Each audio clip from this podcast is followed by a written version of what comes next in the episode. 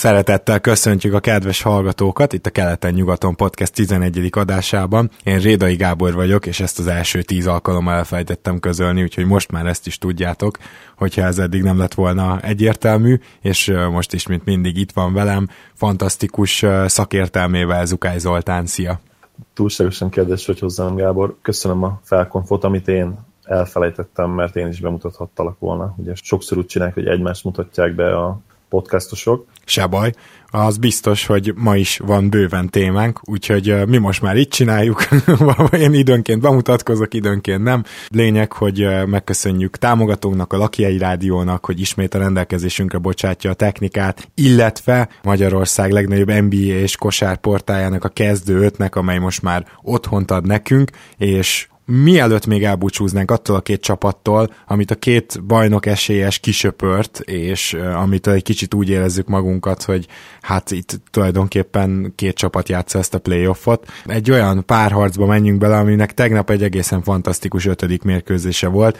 Ez pedig ugye a Spurs és a Houston csatája, ahol eddig, annak ellenére, hogy kettő-kettőre álltak a csapatok, egy gram izgalom nem volt, tehát tulajdonképpen mindegyik mérkőzés teljesen egyértelmű volt, és most itt az ötödik meccsen jöttek ki, igazából szerintem legalábbis annyira már a változtatások, és kezdtek beállni annyira a meccsapok, hogy, hogy egy szoros meccset tudott játszani a két gárda.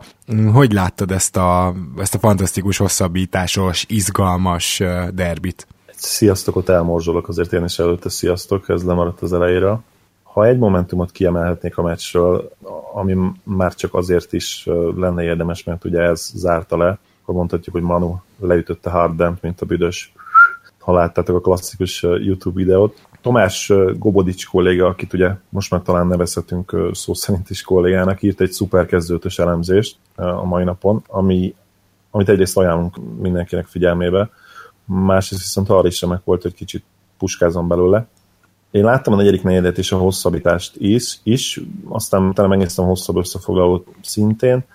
Ott nekem nem tűnt fel Harden védekezése, már csak azért sem, mert ott általában a támadó játékot részesítik előnyben, azt mutatják meg. De Tamás beszámolója alapján is, és, és amit még láttam a meccsen, tényleg meg kell dicsérnünk Harden védekezését ezúttal. A múltkor beszélgettünk arról, hogy milyen mértékben ütne be a krak Rakicéknál, hogyha D'Antoni kénytelen lenne Anderson centerbe tenni, vagy így döntene egy small ball line keretein belül, és hát ez most megtörtént. És bizony nem nézett ki túl jól a dolog. Tegyük hozzá, hogy már az előző meccsen is megtörtént, amit viszont megnyert a Rockets, szóval azért ezt így két oldalról is meg lehet nézni. Ez kimaradt nálam, akkor ott ezek szerint bejött. Viszont ezen a meccsen voltak olyan mismatchek, amik, amik részben ennek is tulajdoníthatóak, hogy, hogy Anderson ott ragadt a, a palánk alatt, és meg kell említeni tényleg Hardent, aki, aki nyolc alkalommal is vagy Gasol, vagy aldridge szemben találta magát, összesen nyolc támadásról beszélünk, és ez a páros bizony, amely egyébként támadásban zseniális, még, még hogyha a védekezésükről nem is zengenénk órákat, 0 per 8 dobott Harden ellen, ami, ami egészen szenzációs. Mondjuk azt is tegyük hozzá, hogy, hogy Gasol és Aldridge reputációján, ami, ami egyébként is, ami a védekezést és keménységet illeti, nem valami jó. Ez, ez valószínűleg még, még inkább negatívan mutatja majd be őket. Ennek is köszönhetően viszont, hogy Hardennek ennyire helyet kellett állni a védekezésben, valószínűleg elfogyott a benya neki a negyedik negyedre és a hosszabbításra, és aztán jött a jött a denevérvadász végén, ami egyébként zseniális momentum volt, és, és Manuról még majd egy kicsit beszélnünk kell ennek kapcsán, meg ugye az egész meccs kapcsán is. Most ugye említetted a meccsapokat, és én is ebben mennék egy kicsit bele, tehát ugye már az előző meccsen is tényleg kísérletezett ezzel az Anderson, tehát ugye Nené ott két perc után lesérült, így Anderson centert is játszott, és ott az látszott, hogy bár a spurs sem tudják egyáltalán megfogni, de a Spurs sem nagyon tudta megfogni azt a line és ami különleges ebben az az, hogy a spurs akkor is, tehát kénytelen volt Popovics eh, felrakni Lenardot négyesbe, és eh, Smallballra kényszerítette, ami azzal jár ugye, hogy a megszokott játékától és védekezésétől el kellett, hogy térjen a Spurs. Ennek ellenére azt mondhatjuk, hogy azok a small ball line igenis működtek a Spursnél, de Popovics tényleg hihetetlen ilyen szempontból, hogy csak, csak azért sem, vagy, vagy ő akkor is más csinál, nem tudom miért, de, de a negyedik meccsen ugye vissza-vissza rakosgatta Lee-t, meg, meg, meg Gasolt, meg Aldridge-ot, szóval uh, hiába, hogy még azzal a Lenár négyesben line többé-kevésbé meg tudták fogni ezt a, ezt a hihetetlen mindenki triplát dob, mindenki jó játékos támadásban uh, line uh, amit a Houston Anderson centerbálításával elő tud állítani gyakorlatilag.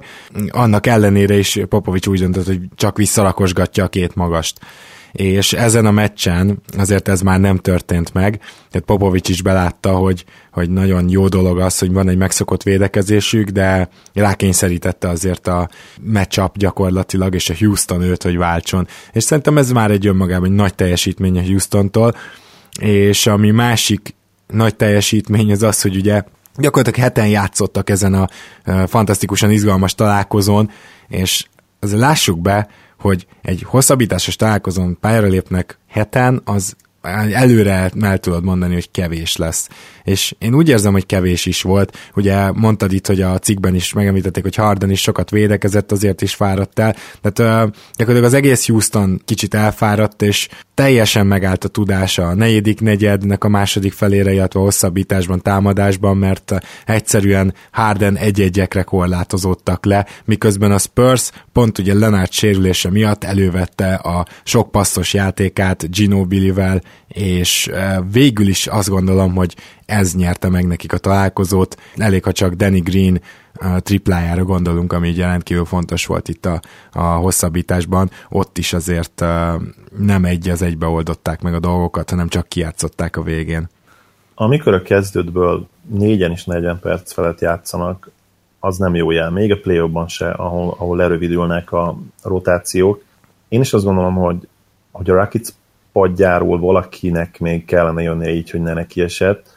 Hogy az illető ki talán lehetne uh, Onuakuval meccselni a Spurs magas line Ahogy mondtad, Pop még mindig ragaszkodik azért ahhoz, hogy, hogy több magast is játszasson, nem feltétlenül egyszerre, de Aldridge, Aldridge megint 42 per, 40 perc felett volt, 42 percet játszott. És akkor Herrel nálad egyáltalán nem jöhet szóba?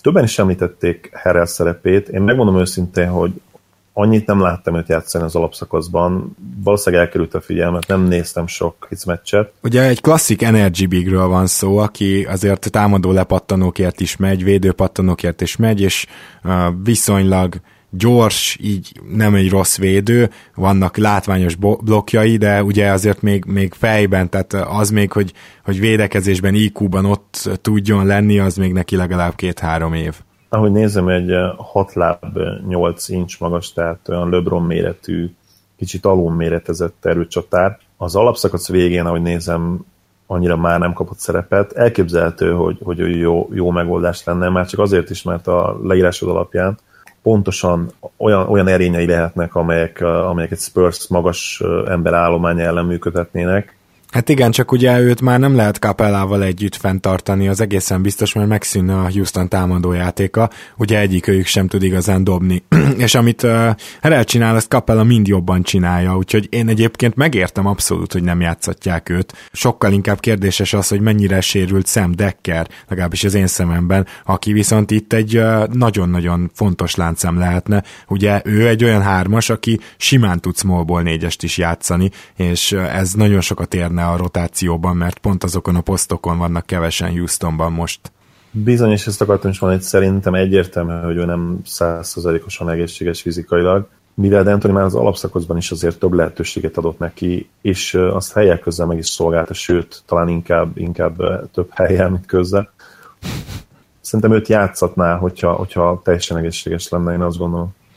Én is, viszont azért erről a mérkőzésről még olyan szempontból is meg kell említ, kezdnünk, hogy ugye említettem ezt a negyedik negyed, meg, meg hosszabbítás, hogy gyakorlatilag Harden hozta a DeRozan szindrómát, vagy éppen mondhatjuk, hogy D'Antoni tolt egy Dwayne Casey-t, mert ugye a Torontónak is nagyon hasonló gondjai voltak eh, egész szezonban, a negyedik negyedekben, szoros meccseken, és, eh, és hosszabbításokról ne is beszéljünk, de a Houstonnak ez a fajta meccs, amin, amin nem születik ilyen nagyon-nagyon sok pont, ez nem kedvez, és ennek ellenére is azért ezt a meccset, hogyha Hardennek csak még egy, egy picit jobb két perce van a végén, még így is megnyerhették volna.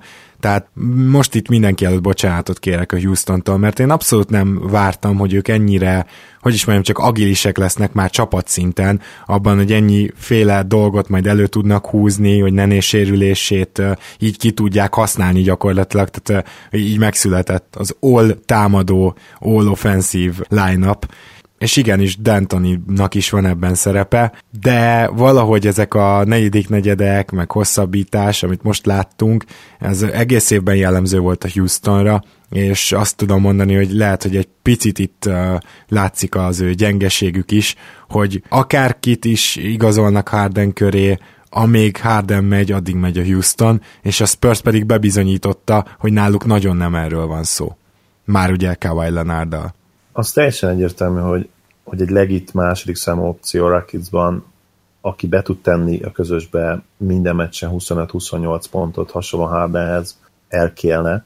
Főleg így, hogy tulajdonképpen soha nem tudják azt, hogy, hogy a három azon játékos közül, akik úgymond ilyen ideiglenes második számú opció szerepet tudnak hozni, éppen melyik fog jól játszani egy adott testén.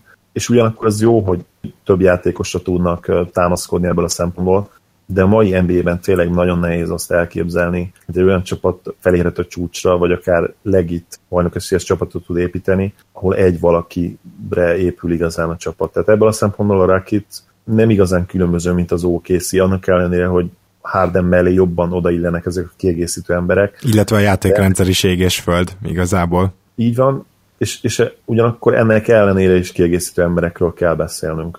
Ami egyébként azt kell, hogy mondjuk, hogy lassan Spursnél is így van, tehát náluk is egy dudás van jelen pillanatban abban a csárdában, azt gondolom. Igen, csak azért eh, pont a Spursnek még ott van az a csapatjátéka, amit azért, mert idén eh, nem használtak, nem felejtettek el. Ha csak Ginobili teljesítményét nézzük, és Danny Greenét itt a hosszabbításban, akkor ez a két ember, ez gyakorlatilag nem az, hogy megmaradt ugye a kiegészítő szinten, hanem abszolút fellépett mind a kettő.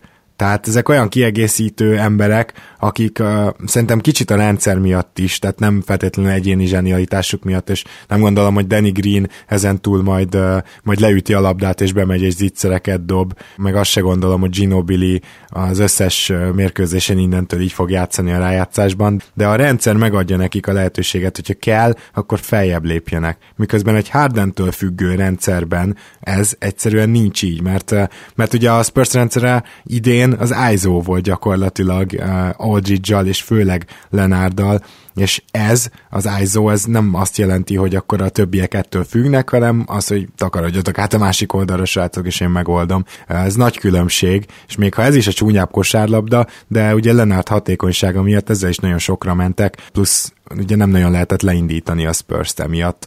Úgyhogy, úgyhogy összességében szerintem ez a különbség, hogy az egyik rendszer az mindenképpen egy játékoson keresztül csatornáz, még a másik egy ilyen ezerarcú dolog, a Spurs, amiben elő tud lépni Ginobili és Danny Green.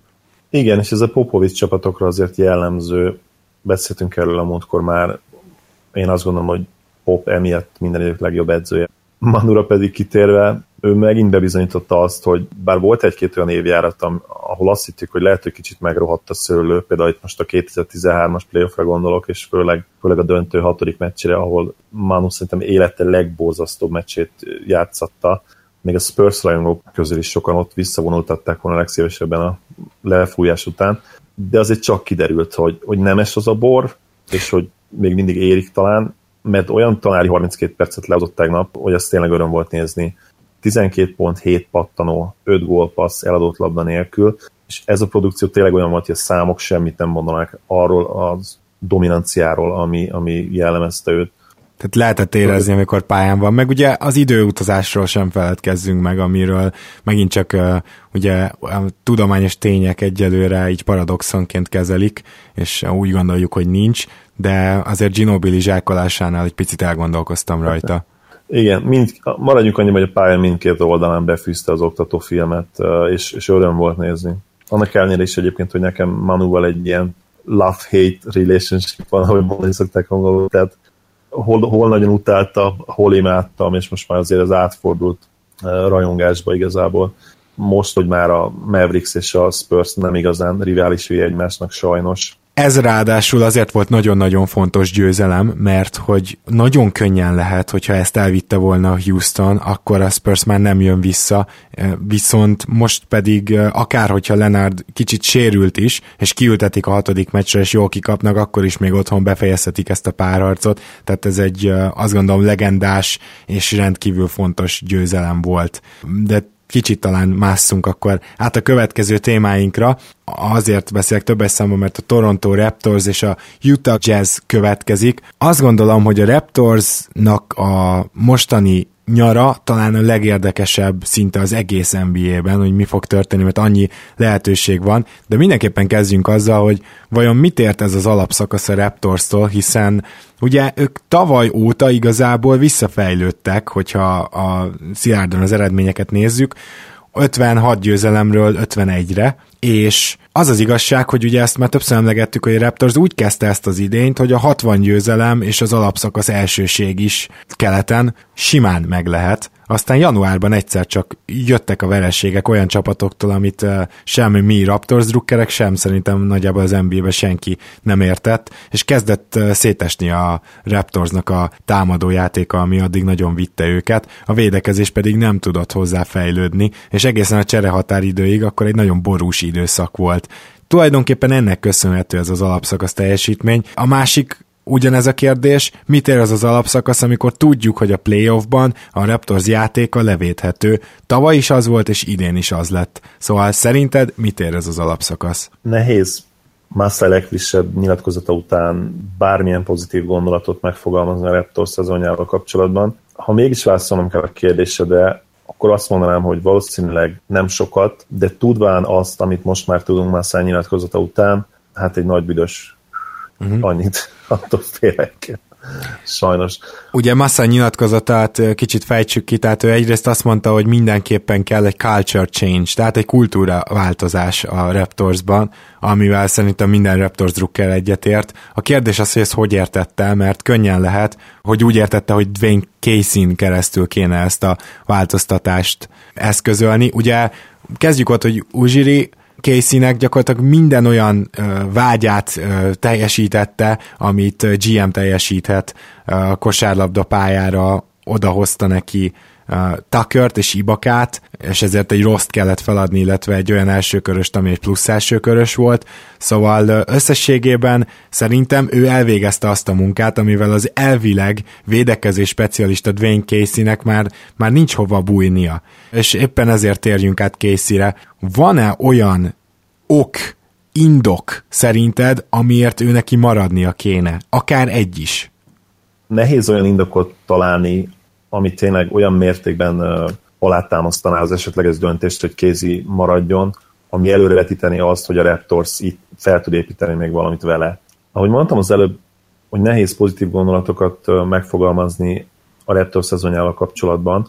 Én ezt, én ezt nem olyat mondtam, mert Ujiri tulajdonképpen lenyilatkozta, hogy azt szeretné, ahogy említetted is, ha a Raptors tulajdonképpen eltávolodna az izó kosárlabdáról, és talán szó szerint nem mondta ki, de mégis azt sugatta, hogy ezzel együtt erre a legjobb embernek kézit tartja, ami szerintem elképesztően helyes. Ugye Kézi nyilván arról híres, hogy virtuóz, sok passzos támadójátékot rak össze, szarkozmus vége. Az a probléma az egész jelenlegi helyzettel kapcsolatban, hogy több húzós döntést is kellene meghozni, és már szerintem már csak emiatt is tudnának használni egy új arcot. Tehát én inkább onnan fognám meg ezt az egészet, hogy lehet, hogy lenne olyan érv, ami kézi mellett szól, viszont ellene biztosan sokkal több szólna, és az egyik szerintem ez, hogy tényleg tudnának használni egy külsős véleményt, egy, egy új, új rálátást a dolgokra, hogy úgy fogalmazzak, aki nem elfogult, és legfőképpen nem, nem köti a dénót a karóhoz, mint kézi, aki ugyan szerintem jó edző, viszont egydimenziós edző is.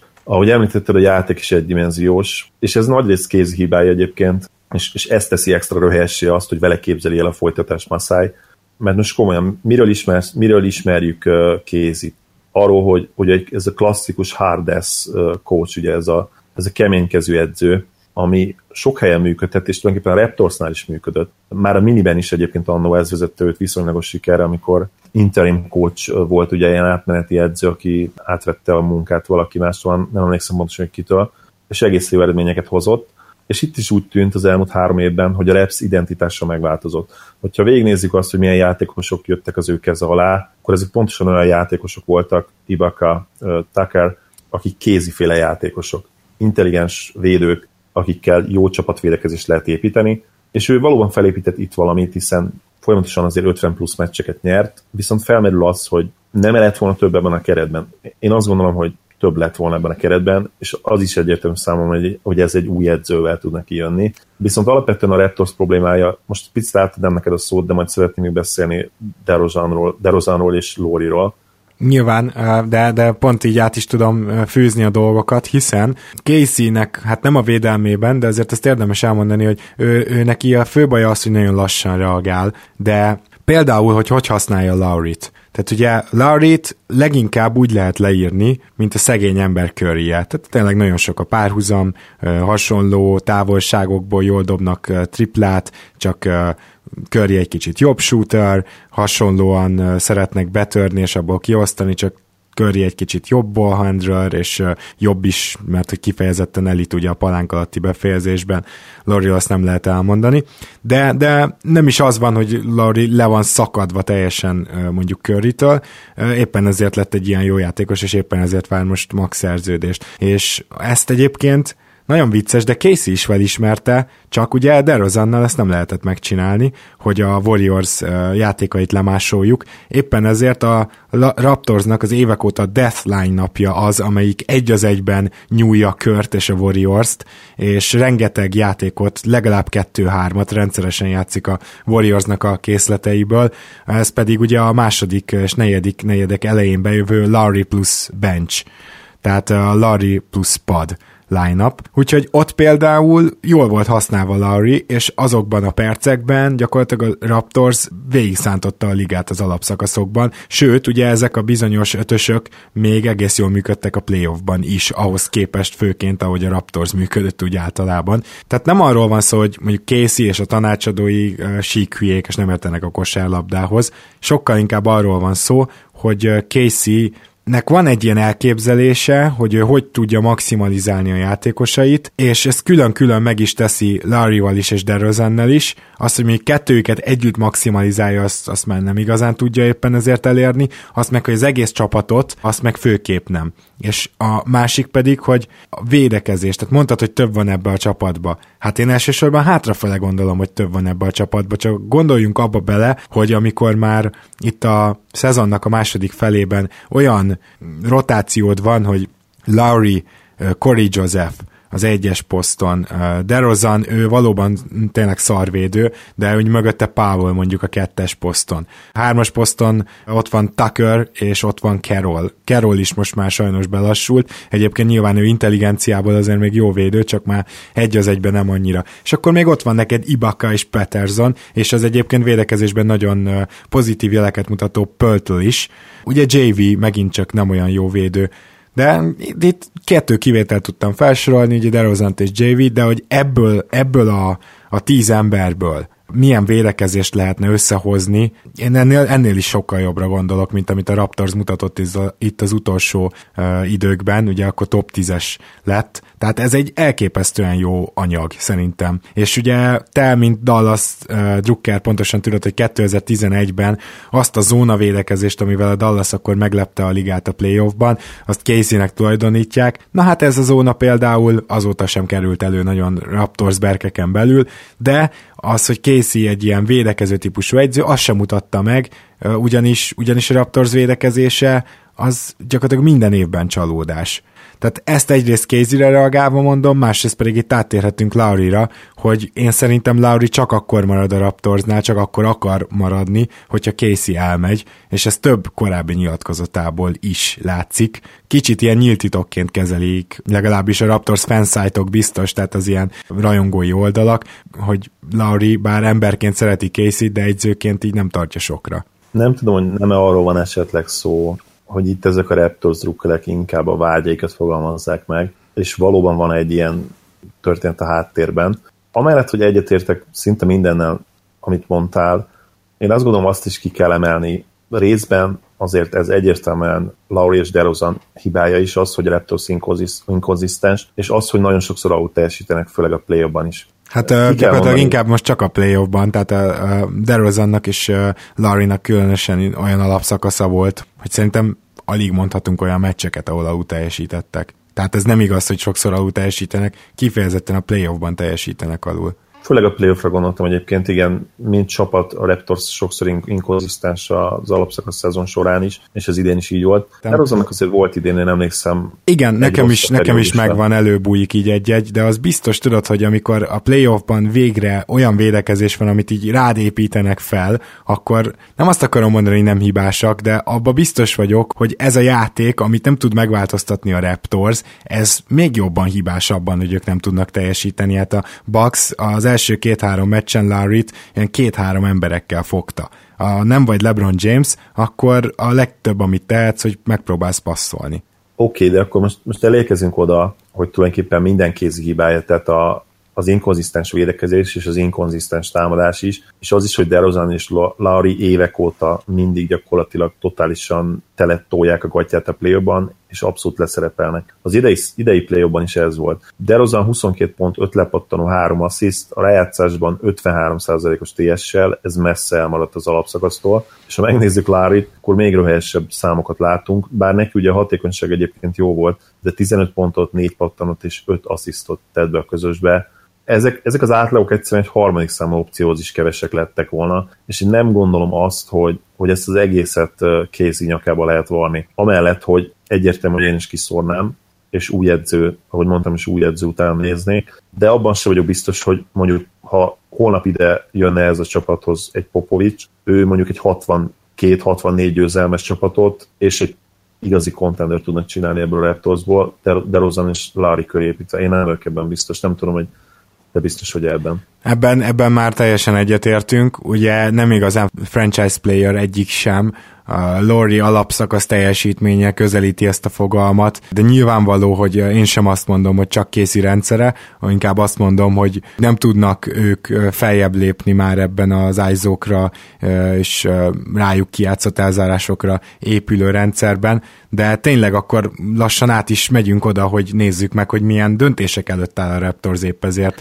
Mert ugye alapból, hogyha mondjuk itt lenne Paul George a Raptorsban, Szerintem akkor is teljesen ugyanez lenne a helyzet. A következő miatt, mert Paul George-ot mondjuk tekinthetjük ilyen szempontból inkább franchise playernek. Jó, tekintsük. De amíg LeBron és a Cleveland így játszik, addig nem biztos, hogy reális elvárás az, hogy keletről valaki döntőbe jusson. Persze próbálkozni érdemes, hiszen egyrészt sérülések is hátráltathatják a Clevelandet, másrészt James-t is egyszer valamikor utolérheti ugye a kor, de hogyha most úgy gondolkozunk, hogy championship or bust, vagyis vagy bajnoki címet akar nyerni egy csapat, vagy akkor hagyjuk az egészet és tankoljunk, akkor itt egész keletnek neki kéne állnia tankolni, talán az egyszem Boston kivételével, akinek ugye nagyon jó pikjei vannak. Ha viszont azt gondoljuk, hogy szeretné a Raptors azt, hogy sokáig releváns maradjon, és ugyanezzel vagy hasonló erősségekkel ilyen 60 győzelem környékére feltornászon,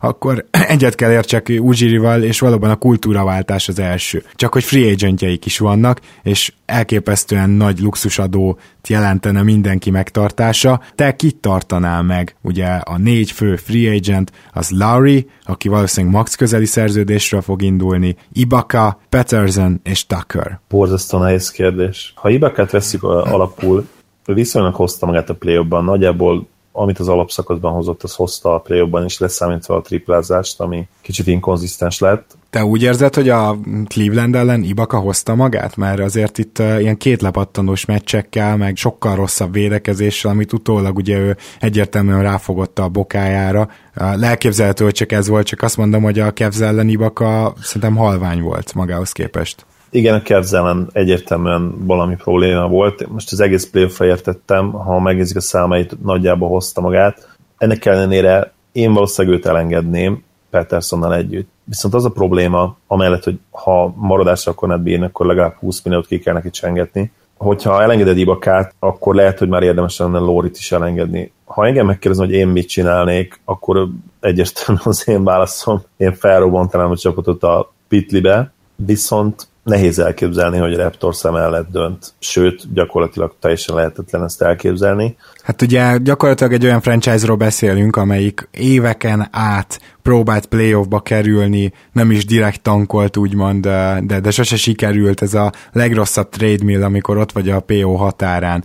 És aztán eljöttek azok az idők, amikor végre egy releváns, többször is az alapszakaszban kelet elsőségére pályázó gárda összejön, és tulajdonképpen ennyi év szenvedés után végre releváns csapat van, hát én nem hiszem, hogy könnyű szívvel újraindítaná ezt bárki Raptors Drucker, de írja egyáltalán biztos, hogy így fog gondolkozni, ugyanis ő engedélyt kért a Raptors vezetőségétől, hogy, hogyha esetleg úgy találja, hogy szeretné szétbontani a csapatot, akkor, akkor ezt megteheti-e, és azt mondták neki, hogy igen, megteheti. És, és ugye egy két, két út van a Raptorsnál, Itt egyébként főleg a Raptors topikban így több utat is vizionálnak, például van egy olyan út is, hogy, hogy Larry-t elengedjük, és így tovább megy minden ennél nem tudok rosszabbat. Ez lenne az az út szerintem, hogy még a keleti élcsapat státusza is megszűnne az alapszakaszban a Raptorsnak, és szerintem maximum egy ötödik, hatodik hely jöhetne össze, de hát ez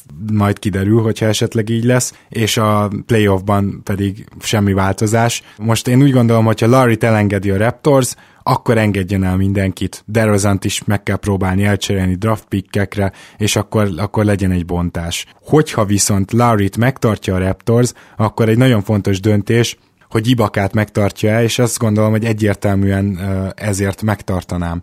Hogyha már Larry marad, akkor mellé, és akár DeRozan mellé nagyon fontos egy ilyen védekező, de triplát dobni tudó magas. Akkor még mindig ott lesz egy olyan döntés, hogy vajon Tuckert vagy Peterson tartod meg, úgy Tucker is gyakorlatilag tud négyest játszani, úgyhogy uh, mind a kettőket pedig nem valószínű meg tudod tartani. Melyik mellett döntenél? Én először is megpróbálnám a lehetetlen dolgokat is, soha nem lehet tudni. Például megkérdezni Haywardot, hogy mik, mik a tervei ha esetleg örömmel menne a Raptorsba például, akkor ugye lehetne egy DeRozan sign and trade-et csinálni. Ha, én is gondolkoztam rajta, csak be sem mertem mondani, úgyhogy köszönöm, hogy te hoztad fel.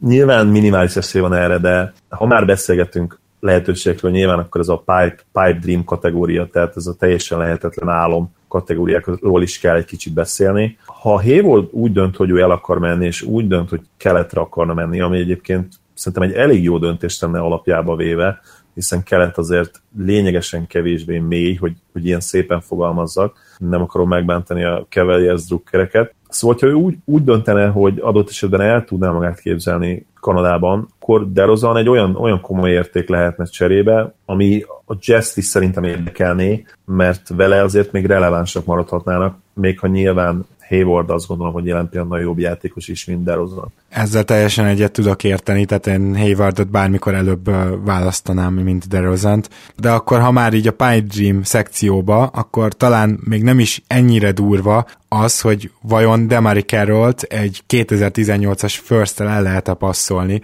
mert van egy-két olyan csapat, amelyik szerintem szívesen fogad ilyen jellegű felajánlásokat. Ugye a Brooklynnal az élen, aminek 2018-ra nem nagyon van meg a saját draft pickje, de a Sacramento is esélyes erre.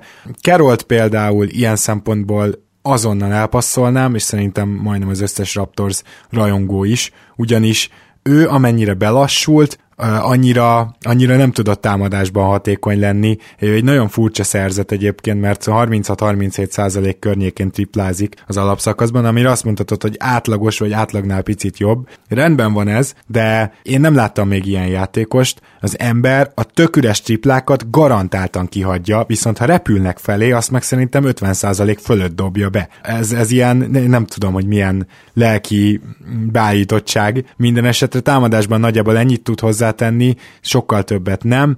Védekezésben pedig tényleg egy ilyen Gerald Wallace, ha valaki emlékszik, hogy, hogy ő, ő, ő hogy öregedett meg, hát egy kicsit azt látjuk most uh, Carolon is, ami, ami nem szép megöregedés, tehát ez az igazi belassulás, amikor szinte minden robbanékonyságodat egyszerre elveszted. Összességében még, még ez egy feladat lehet, és akkor arról is emlékezzünk meg, hogy Valancsun azt vajon el kell lecserélni, és ha igen, lehet-e? Carrollra visszatérve, szerintem ő azért nem, nem az elcserélhetetlen szerződés kategória, megmondom miért. Mert bár egyértelműen lassult erre a szezonra, hogy finoman fogalmazzak, azért mégiscsak 30 éves, tehát nem annyira nagyon öreg, és ha megnézed az évi fizetését, 14 millió.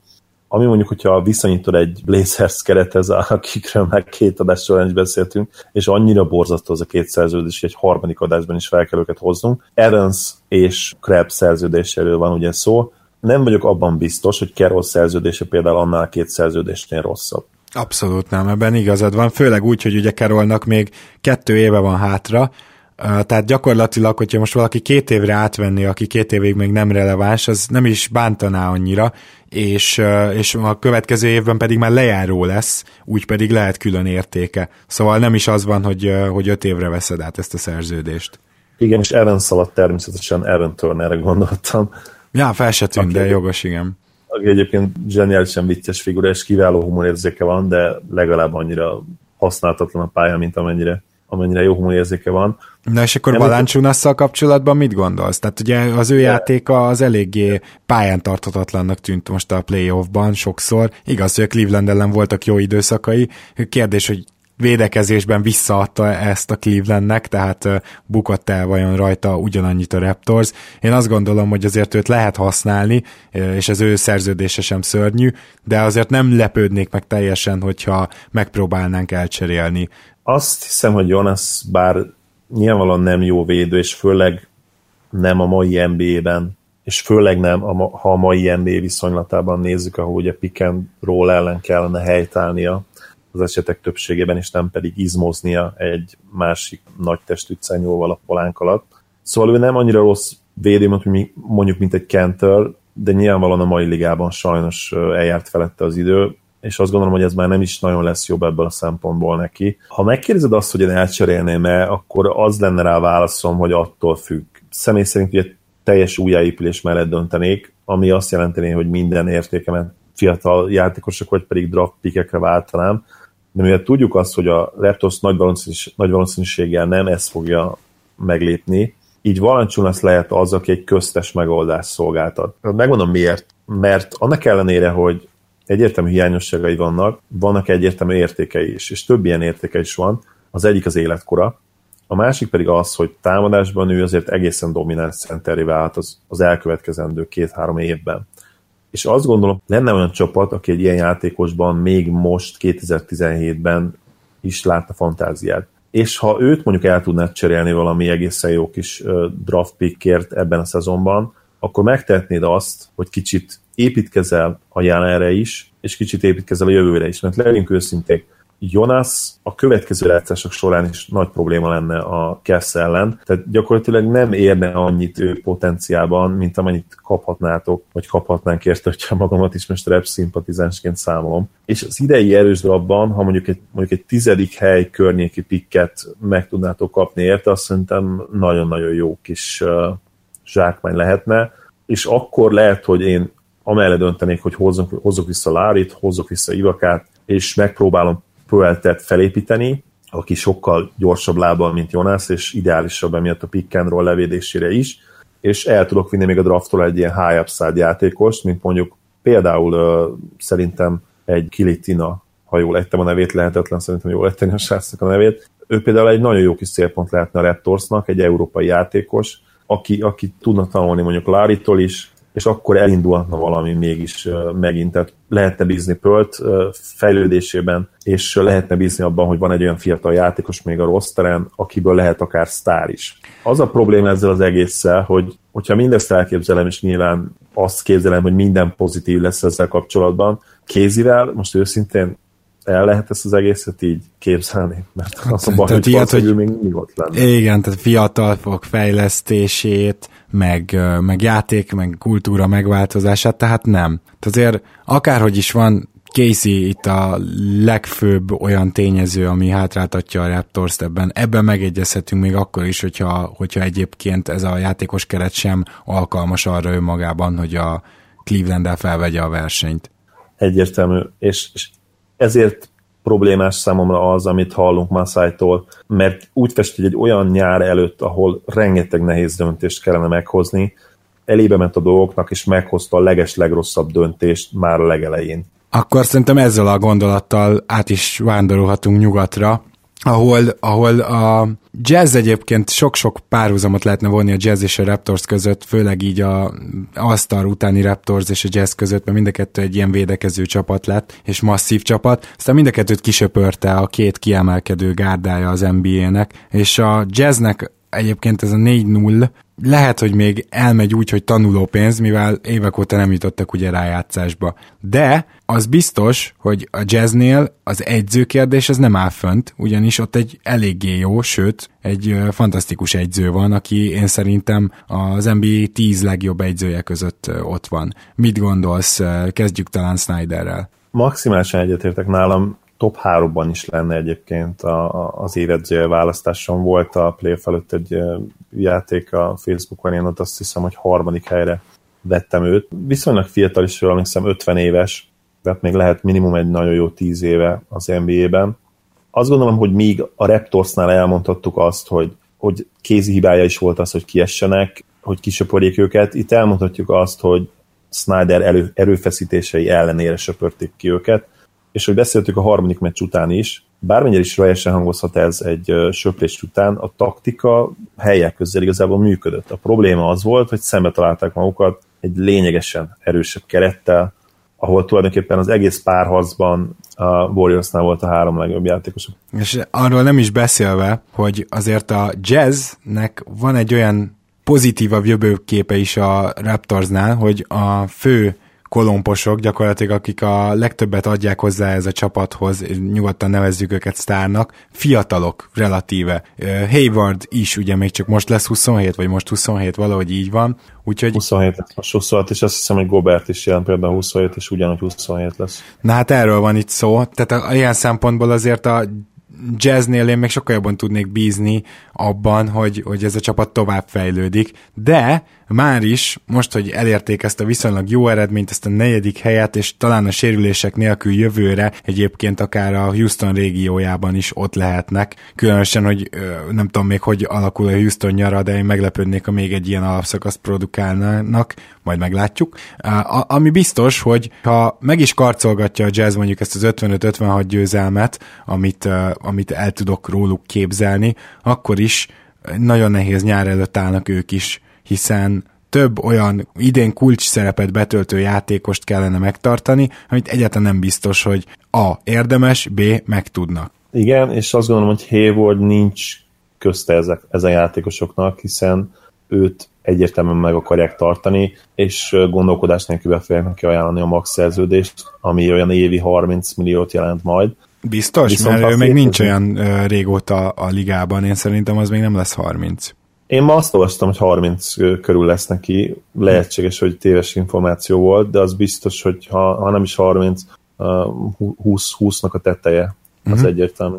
Meg is éri ő azért ezt a pénzt a mai körülmények között, és főleg az idei szezonja miatt vagyunk ennyire bizakodóak, ezt már korábban is emlegettük nem tudom, hogy megéri-e 30 milliót, mert nyilván, hogyha abból indulunk ki, hogy egy LeBron keres 30 milliót, akkor persze azt kell, hogy mondjuk, hogy Hayward biztosan nem ér annyit. Azt hiszem, hogy LeBron alá fog írni majd egy supermaxot, nem olyan sokára talán, ha minden igaz, úgyhogy talán ott változnak az erőviszonyok ebből a szempontból. Az biztos, hogy akár ér annyit Hayward, akár nem, meg kell őt tartani, ez teljesen egyértelmű. És a jazznek emiatt meg, meg fog érni ennyi. Hogyha már a jazzről beszéltünk, nem csak Hayward az egyetlen ilyen döntés, amit meg kell hozniuk, viszont ő, nekik azért van bőven még helyük sapka alatt, hogyha esetleg mindenkit elengednek, csak Haywardot nem, akkor is elképzelhető, hogy még tudnak igazolni. Ugye Joe Ingles az egyik, aki szerintem rengeteg NBA rajongónak lett idén a kis kedvence, például nekem biztosan. A kis mindenes, aki egyébként úgy néz ki, mint aki most jött ki a 140. sörözéséből, és amúgy két gyereke van. Tényleg, ahogy, ahogy ránézel, hogy nem is borotválkozik mindig, így, így a sörözés után hazaérő, kicsit pocakos, 30 közelpén lévő édesapát látom magam előtt, bár az enyém pont nem ilyen volt, de, de, de lehet, hogy elég amerikai filmet néztem, hogy ezt lássam bele. Na mindegy, hát ugye nem erről van szó, hanem arról, hogy egy ilyen kis mini allround játékos, aki mindent tud. Na őt például szerinted mennyiért lehetne megtartani, és ér, megéri-e a pénzét? Mert ugye azért ő már 29. 29 évesen, ha belekalkuláljuk azt, hogy milyen erősségei vannak, azt gondolom, hogy alsó hangon is olyan 13 millió környékére kell gondolnunk, de nyilván azon se lepődnék meg, hogy ez inkább 15 lenne. Ingles pedig ezen a szinten, ezért a pénzért nehéz, nehéz döntés lenne, azt gondolom. Én lehet, hogy hajlanék inkább arra, hogy, hogy ennyiért nem igazolnám őt újra. Viszont ott van George Hill is, akinek a kiesése egyrészt nagyon látszott, hogy amikor ő nincs, akkor, akkor még annyi esélyük sincs gyakorlatilag a warriors szemben. Másrészt pedig egy nagyon hatékony, nagyon jó kis szezonon van túl. Azt gondolom, hogy őt még akkor is, hogyha mondjuk 17-18, akár 20 milliót is ki kell fizetni érte évente, meg kell tartani a jazznek. Egyetértek, ha valamit akar keresni a jazz a következő két-három-négy évben, akkor egyértelmű, hogy hírt meg kell, meg kell tartani. Nem tudom, hogy lenne egyáltalán a piacon olyan jobb opció, akire reális esély lenne. Nyilván, hogyha Laurie tekintjük mondjuk jobb opciónak, ő elképzelhető, hogy még jobb lenne, de Hill nagyon-nagyon jó játékos, és szerintem mindenképp megér egy ilyen 15 millió környékén kezdődő fizetést. Az idei szezon alapján mindenképp. Kérdés persze, hogy ő is fent tudja ezt tartani. Én mindig egy kicsit szkeptikus vagyok a szerződésüknek lejáró évében nagyon jól teljesítő játékosokkal kapcsolatban. Nem mennék odáig, hogy mondjuk egy George Hill-t kontrakt játékosnak neveznek, ahogy ugye az NBA-ben szokták. Ennek ellenére is azért mondom, mindig szkeptikus vagyok a nagyon jó teljesítményekkel kapcsolatban, amikor azok szerződések utolsó évében történnek, nem tudom, te hogy vagy ezzel. Sokszor láttunk már karonvarjút, az biztos. Ugye több játékossal is híresült erről. Ariza volt az egyik ilyen nagyon híres, de azért említhetném Marvin Williams-t, sőt, valójában Monteliszt is, George Hillnek a játéka mondjuk a játékának egyik része, hogy jó védő és kiváló triplázó, az évek óta stabil, tehát a más nem ezt egészen biztosan megfizeted vele, és azért a mai NBA-ben mondanom sem kell, hogy ez milyen sokat ér. Másrésztről pedig én is azt gondolom, hogy ha akar valamit a jazz, akkor kénytelen lesz megtartani Hillt, mert nem fog tudni jobb opciót gyakorlatilag hozzácsatolni. Ráadásul ugye cseréltek George Hillért, úgyhogy innen meg már ilyen általában a menedzsmentek, akik cserélnek egy játékosért, azok sokkal ritkábban és nehezebben mondanak le arról a bizonyos akár irányítóról, akár mondjuk egy Mason Plumlee-ról, majd arról is biztosan beszélünk még a nyáron, hogy róla lemondtak-e vagy nem, de én mindenképpen tartanám Hillt, már csak azért is szerintem, mert Hill egyébként a play is nagyon szépen hozta magát, 16 pontot átlagolt, tehát nagyjából annyit, mint az alapszakaszban, négy lepottanok, négy asszisztot, és egészen jól triplázott 38%-kal, ez elég volt, ha megnézem az advanced statokat, egy 57%-os TSS, szóval itt 8 meccsen, 8 meccses mintában kiválóan hozta magát a play is, úgyhogy ez is szerintem azt fogja eredményezni, hogy neki mindenképpen megadják ezt a nagyobb szerződést. Arról nem annyira beszéltünk, hogy vajon a jazznek ez az alapszakasza, ugye én említettem, hogy még akár ennél is többet nézek ki belőlük, de hogy ez az alapszakasza, ez szerinted uh, túlteljesítés volt, vagy pedig uh, ez reális volt, egyáltalán elégedettek lehetnek ezzel, mert olyan szempontból ugye minden kétséget kizárólag elégedetnek kell lenniük, hogy nem csak, hogy bejutottak a rájátszásba, és nem csak, hogy, hogy végre hozták azt, amit sokan várnak tőlük évek óta, hanem rögtön ugye az ötödik helyig mentek föl. Tehát megelőztek két nagyon stabil, régóta ott lévő playoff csapatot, az Oklahoma City-t és a Grizzlies-t. Kimondva kimondatlanul, mi a Jazz-től ezt már szerintem tavaly is, tavaly is vártuk, és talán már tavaly előtt is, és az idei szezonra tudtak végleg összeérni. És én azt gondolom, hogy ennél az 51 meccsnél még, még nyerhetnek többet is.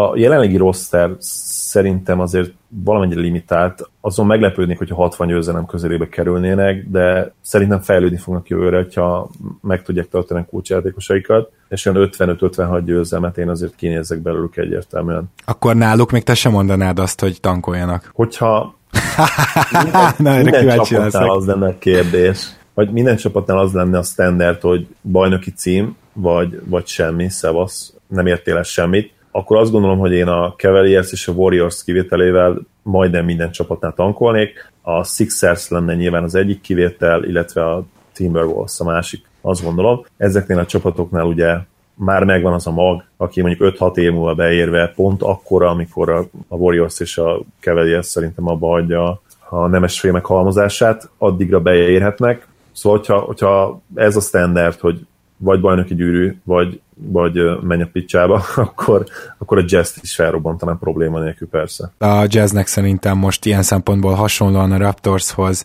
egy nagyon fontos időszak ez, amikor relevánsak tudnak lenni, és éppen ezért hasonló döntést is várok. Van-e még valami a jazzzel kapcsolatban, amit mindenképpen meg akarsz említeni? Ugye korábban beszéltünk sokat Goberről, de, de tulajdonképpen azt is látjuk, hogy ő ebben a rájátszásban is hozta magát több-kevesebb sikerrel, hogy a Warriors ellen nagyon nehéz az ilyen típusú centereknek, illetve a keretnek a maradék része pedig nagyon hasznos kiegészítékből áll. Számomra az egyetlen érdekes kérdés az nem az, hogy Gobert tud-e még tovább fejlődni, mert szerintem lassan azért ő eléri a fejlődési plafont az idén tapasztalt támadásban előrelépésével, hanem hogy Radney Hood és Dante Exum vajon milyen plusz dimenziókra képes még, mert hogyha valami kiemelheti még ezt a csapatot itt nyugatról, az ennek a két embernek a fejlődése.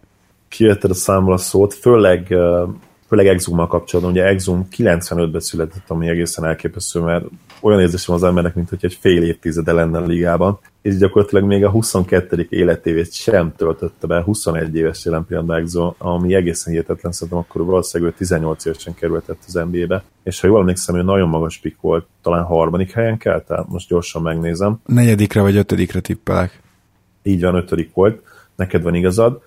Én őt nagyon kedveltem prospektként, és sokkal többet vártam tőle annál, amit eddig mutatott. Nyilván ebben a súlyos sérülés is belejátszik. Ha valahol komoly potenciálja lehet még a jazznek arra, hogy fejlődjön, akkor szerintem is Exumban keresendő ez. Hood nem rossz kiegészítő játékos, de azt gondolom, hogy tőle azt kapjuk majd a jövőben is, amit ebben a szezonban láttunk, ami egy egészen jó triplázás, egy jó védő, fizikálisan nagyon erős játékos, Azért ő neki a konzisztenciával még lenne mit ismerkednie, meg dolgoznia, mert hogy ugye neki a legnagyobb hátránya az gyakorlatilag az, hogy nagyon egy streaky shooter, néha elkapja a fonalat, bevág 30 pontot 8 triplával, néha viszont ilyen 1 per 9-eket dobál, úgyhogy, úgyhogy nála azért ez még alakulhat azzal, hogy több időt tölt a ligában egyértelműen. Idén, idén mondjuk egészen jól triplázott már 37% felett, ha jól emlékszem, és azért elég sok kísérlet, azt hiszem 5 kísérlete volt meccsenként,